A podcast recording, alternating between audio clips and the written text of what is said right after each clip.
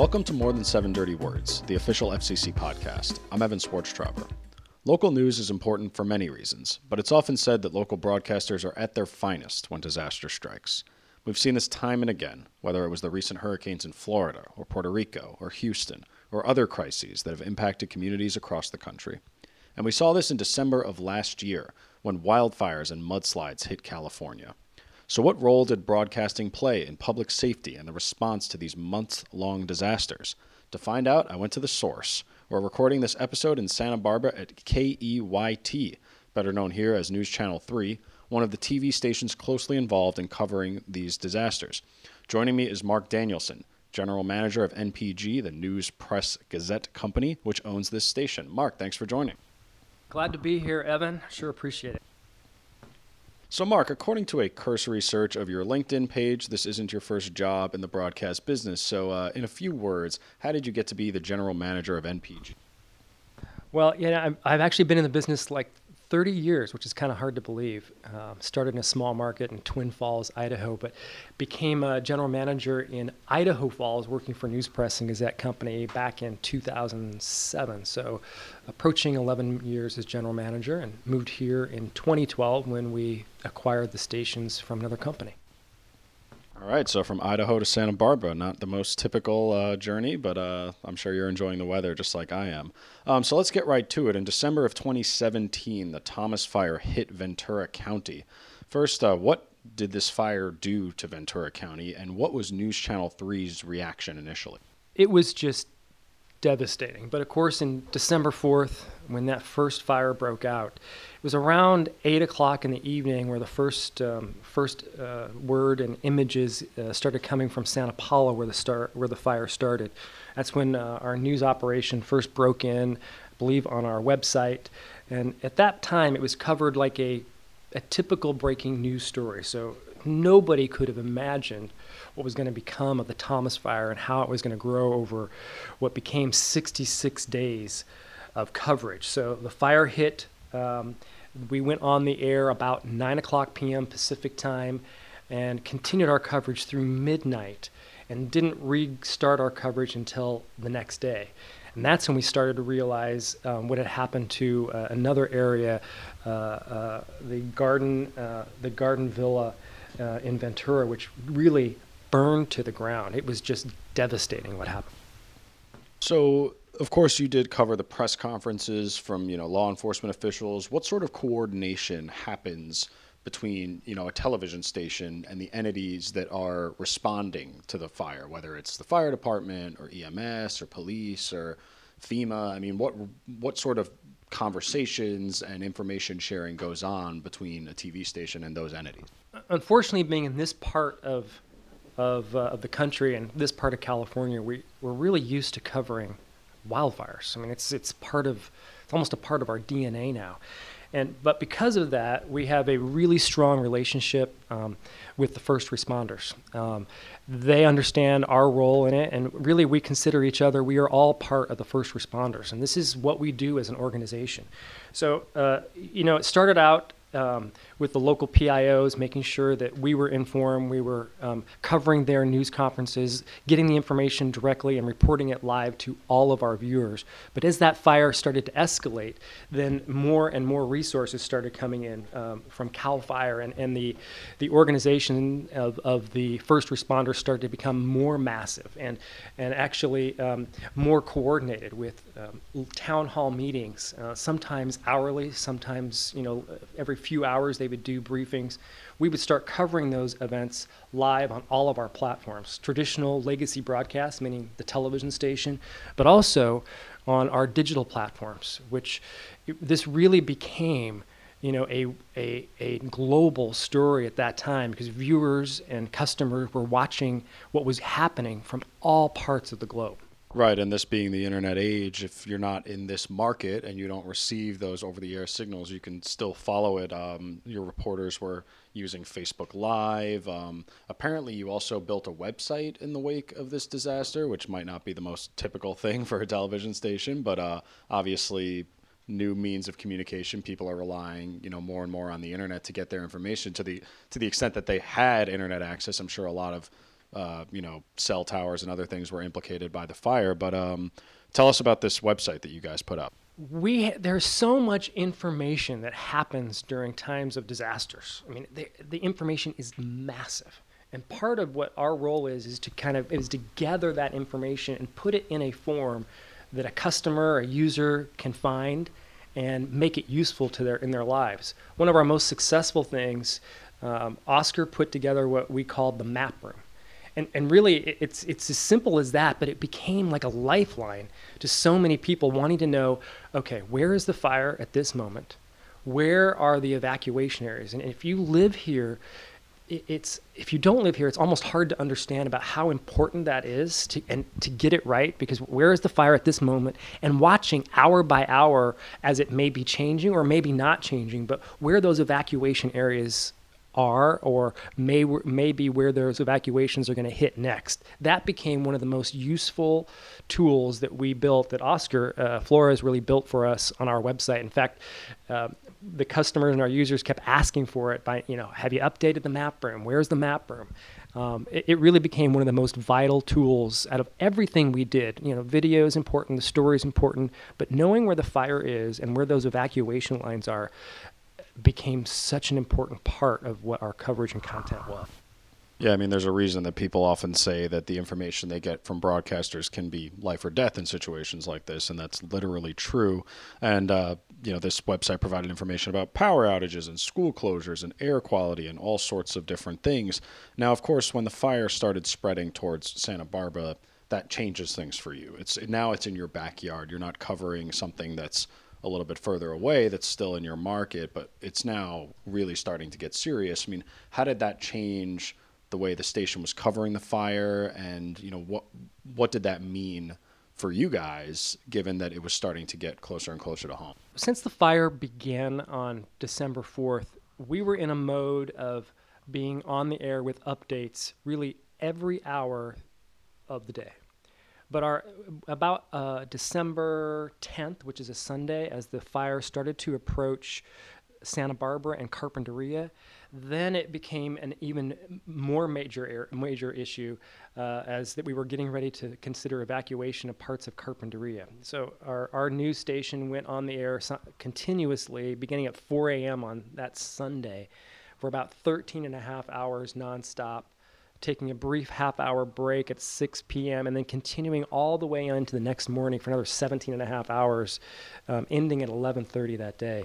But at this when when you're in that kind of a mode, what we understood is that uh, we had to be there for our customers.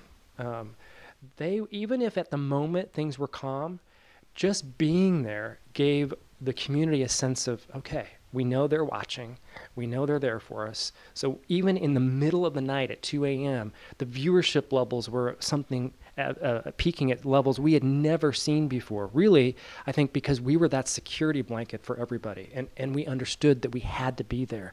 Even when the when the serious danger at that moment passed on. Uh, going into Monday, and we we ceased our continuous coverage. We still knew we had to be there every hour with live updates. Every when I mean every hour, I mean all night long just to be that security blanket for our customers. And so that was happening on our legacy property, the television station, but we were continuing to supply content, updating that map room um, on our digital platforms as well. And when there's a disaster like this, I've heard that you know broadcasters kind of set aside their competitive pressures and the day-to-day battle for ads and things like that, and really start to cooperate. Whether it's a radio station or it's a fellow television station, it really seems to be an all hands-on deck situation. Was that your experience with the wildfires and the mudslides, and what sort of cooperation went on with other entities in the broadcast space? What the community started to realize is that in times of a disaster and emergency, they had only one place to turn, and that's their local broadcaster for news and information. Because all the other media outlets are all over the country, they don't have people that live and work and understand the market. Um, we knew that um, this is really our home. Um, and it doesn't matter how you're getting the information when life and property are literally at risk. So, what did we do? so not only were we, we it didn't matter um, the cost. Um, we were on continuously. In fact, we were on generator power most of the time. These are little things that a lot of the community doesn't under, realize, but just to keep everything on, we were on generator most of the time uh, for sometimes days and days and days. Um, we also uh, reached out to all the broadcast radio stations in the market, and, and we, we did it in a very simple way. On the air, we said, if you're a radio station and need to take, um, please take our signal. It, you know, you have our permission. A few of them called us personally and said, "Are you sure? Do you mean it?" And we said, "Absolutely," because at this point, it doesn't it doesn't matter where they're getting the information from. They just need to get it from. It's not about competitive or call letters or branding at that point. It's about we got to be there for everybody because the community really is depending on us. And you know, you, you saw that and you saw the, you know, the, the amount of gratitude and love in the community because, you know, we didn't even think twice about it. It wasn't, I wish I could tell you it was a calculated, thought, well thought out plan, but we knew they, the community just needed it because some people didn't have power. Some people didn't have cable. Some people couldn't see the television station. Maybe they didn't have internet. You have to think about in times of disaster, those things that we take for granted, like uh, internet access, cellular communication, it may not work. And sometimes the old fashioned legacy broadcast is what works, meaning radio and television, people had a way to get those, whether they're in their car or uh, even maybe on their other device or, or, or an old-fashioned radio. Does anybody have those? They do have those, and they relied on those things, and it was a really powerful thing. Now, of course, the devastation in terms of the sheer numbers is probably fairly compelling, and feel free to share those numbers as well. But you know, in times of disaster, there's often some stories that stick with folks that were involved, whether it's from your reporters or others who were on the ground responding. Is there a story or something, you know, from the fires and mudslides that really sticks to you and helps, you know, crystallize the relationship with between broadcasters, first responders, the communities they're serving? I what what happened here, n- nobody could have predicted it. Um, we couldn't have prepared really for the, the kind of catastrophic damage and, and what turned out to be loss of life. There were uh, 23 lives were lost, and in in in this when, as it as the as the fires evolved into what happened is the mudslide in Montecito, and two people as of today are still have not been recovered yet. Um, but you know, people rediscovered you know the importance of local broadcast and local news and information. Um, uh, again, because I think people realize that you can't get that important content information from any other source because the, it's the local broadcasters, the local. Com- we live here, we work here. These are our families. Um, it's our community too, and that's how that's what we looked at, and, and that's how we felt about it. Um, everybody at this organization you know, I, am I'm, I'm so proud of everybody because everybody rose to the occasion. Um, if you think about working 66 days of coverage, that means everybody on staff worked 12 hour shifts for 66 days. Sometimes their own homes were, they were out of their own homes. Sometimes we had, we had people um, sharing, we had all the hotel rooms we could acquire I mean, if you can imagine that, a city, people were evacuated. We had we had our own staff in hotel rooms, sharing rooms, um, because they couldn't get to their home in some cases.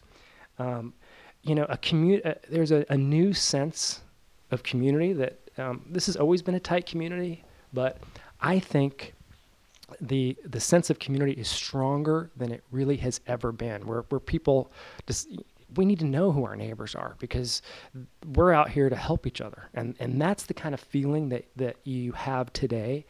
Um, and that's what the feeling was like then, but it still continues, and that effect continues on um, every moment. Even when I walk down the streets today, because uh, it's a small town, people will say, Mark, I just want to thank you again for what you and your stations and everybody did for us during the most horrific time and how important it was just knowing that you were there. Even at two o'clock in the morning or four o'clock in the morning when they turned their TV on, we were there.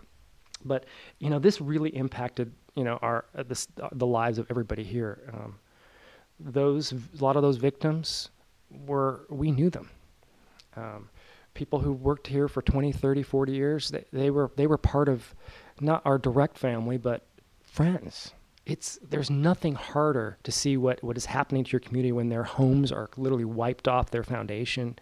Um, children, um, pillars of the community, you know, gone after a moment, um, and something that is so horrific. Um, it, you know, it forever changed us. I mean, I can't tell you it didn't, but um, just really proud of what our organization has done and how everybody kind of, you know, came together. And there's still that sense of community is stronger than it's ever, ever been. Yeah, and this was a bit of a long slog. I mean, sometimes with you know disasters, they're very quick, very deadly, and then after a few days, the the coverage switches to the healing and the rebuilding process. But in this case, it was you know a combination of that, but also this went on for 66 days. It was a bit of a slow burn because of the way that the fires led to mudslides. Um, and of course, there are all sorts of lessons learned, you know, whether it's things we could have done better or things we did really well that need to be replicated for the future. But one thing that's particularly interesting about this station is that uh, the next generation of television is on its way, and um, Santa Barbara is one of the first towns to have that 3.0 uh, next gen TV up and running. Of course, it hasn't been adopted by consumers yet; it's still in a testing phase. But um, you know, in addition to 4K and Ultra HD and some of the you know fancy uh, shiny aspects of the technology, there is a potential for improvements to public safety and better targeting of information. Is that something that comes to mind when you think about the wildfires and the mudslides and you know you said it yourself. I mean, this is not the last time that communities in California are going to have to deal with these problems, unfortunately. But is there a hope that this new generation of television will be able to improve the things that you guys do best, which is keeping the community informed of when disaster strikes. This is the ATSC 3.0 decision and, and why we push really hard to make it happen in this market. One of the reasons, really, is because of dis- the disasters that we went through.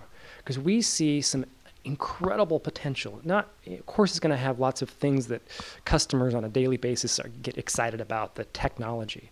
But in times of disaster, being able to alert people in specific zones, that technology is real and it can make a difference. But I also see applications where where our main broadcast is covering whatever event. Most likely, it's going to be a fire again but at the same time, that combination of broadcast and the broadband technology together will allow our users to see all of our different live feeds wherever they there may be. And it, during the Thomas Fire, we had five, six live feeds up simultaneously as our crews were covering the area. In addition to what was on the air, viewers will have access to that if they have a specific need. The the the, the future is pretty powerful in what it can provide for disasters and emergency coverage of course, one feature in particular, the ability to wake up a sleeping device, um, that could become particularly important because uh, I know you've talked about how sometimes these disasters strike in the middle of the night, and those are precious hours that are potentially being wasted if people are asleep. So, um, under the new generation of television standard, you would, in theory, be able to wake up every device, whether it's a phone, a television, an iPad, etc., and start getting that information out immediately. Um, you know, where do things stand a year later? I know you mentioned there, you know, some of the there there's still two outstanding uh, victims, which is obviously terrible. Um, you know, in terms of rebuilding and healing, any thoughts on that? And then things you've learned, best practices to share with you know listeners who might not live here, but things that are generally applicable anywhere when disaster strikes first, the, the loss of life was was was certainly tragic, and and um, Jack and Lydia are two um, two victims we, which have not been recovered yet, and I know we're we're hoping and doing everything they can to continue to find them. But looking at things, looking forward, um, you know, um, if if I were asked, you know, wh- what could another broadcaster do to kind of help prepare or make their coverage or be ready if they can in times of disaster? relationships with the first responders. Um, maybe it's the type of community we are. Um, in my 30 years, I've, I've never been anywhere that had such a tight relationship with the first responders. Maybe it's because we're not strangers to disasters. We, we get fires, we get wildfires. But having that relationship with the first responders, um, allows us to get access to information, get it quickly. They trust us. Again, we we we know them. I, my kids go to school with them. I mean, it's it's it's a family, but you've got to build that relationship. It's it's got to be more than just an email you send to somebody. It, relationships matter. Um, another thing that's really important that I could offer to broadcasters is make sure all your equipment works. Well, you might think, well, of course you would. Well, think about that a little deeper. In times of disaster, we we um, uh, at this operation we keep three modes of of gathering live content operational. Um, we use a comp. There's there's there's many companies out there, but we use a, a bonded cellular service. LiveU and Dejero are probably the two biggest, and they work great day to day. But in times of disaster, one of the things that may fail and did and does and has time and time again, sometimes those cell towers are wiped out and gone. And that technology, which we relied on to cover the Thomas fire during the mudslide, it made it very challenging in Montecito because those the towers were in some cases destroyed, and that technology didn't work. We oh, we keep two what I'll call them legacy again legacy ENG vehicles operational. It uses, I'll call it old fashioned microwave technology. we you've got to keep those things running and operational because in some in those cases of disasters, some of the things that you rely on day to day, like the internet, it's not, not always there. So you got to keep all those things functioning. So I have ENG, I use bonded cellular technology, and I also use, I have one satellite truck. So making sure in a small market that, those, that the staff under, knows how to work them operate those things. If they don't do it every day we have a policy that multiple times a month they've got to they've got to use the ENG equipment just to make sure it operates correctly and that the uh, the technicians understand how to how to use it. Um, and the same with the satellite. Um, and then news department. You know we have a culture of handling breaking news here. Because we we handle fires it, it's a it's a part unfortunate part of where we live. Um, but relationship with first responders, keep your equipment running, and a news department that has a culture of understanding and handling breaking news. And if you're not in a market that is used to it, maybe you need to come up with a breaking news plan or or have exercises that test you during times of, of crisis because you don't want to find out that you're not prepared or don't have the infrastructure when your community uh, your viewers need you the most so those are the things that i'd recommend people do well, listeners, in case you were wondering, I did not fly 3,000 miles just to record a podcast. I was in Santa Barbara anyway for a wedding, but uh, Mark and I were emailing back and forth about potentially doing one. And uh, fortunately, uh, this was on my list of places to go anyway. So it was really great to come visit the station. And I guess uh, I'm sure you've received other awards in your career, but um, I can congratulate you on being the first FC non FCC employee uh, to be interviewed for the podcast and also the first uh, non DC recording of the podcast. So I'm sure those are very um, exciting honors for you to add to your uh, to your wall of plaques. Um, but that's it for today's show. Uh, my guest has been Mark Danielson, general manager of NPG, the News Press Gazette company, which owns KEYT, the station where we are recording. Mark, thanks so much for joining. Thanks, Evan. It's a pleasure. Find this podcast in iTunes, Google Play, or wherever you get your podcasts. Uh, please leave us a review because it will help others find the show. Thanks for listening.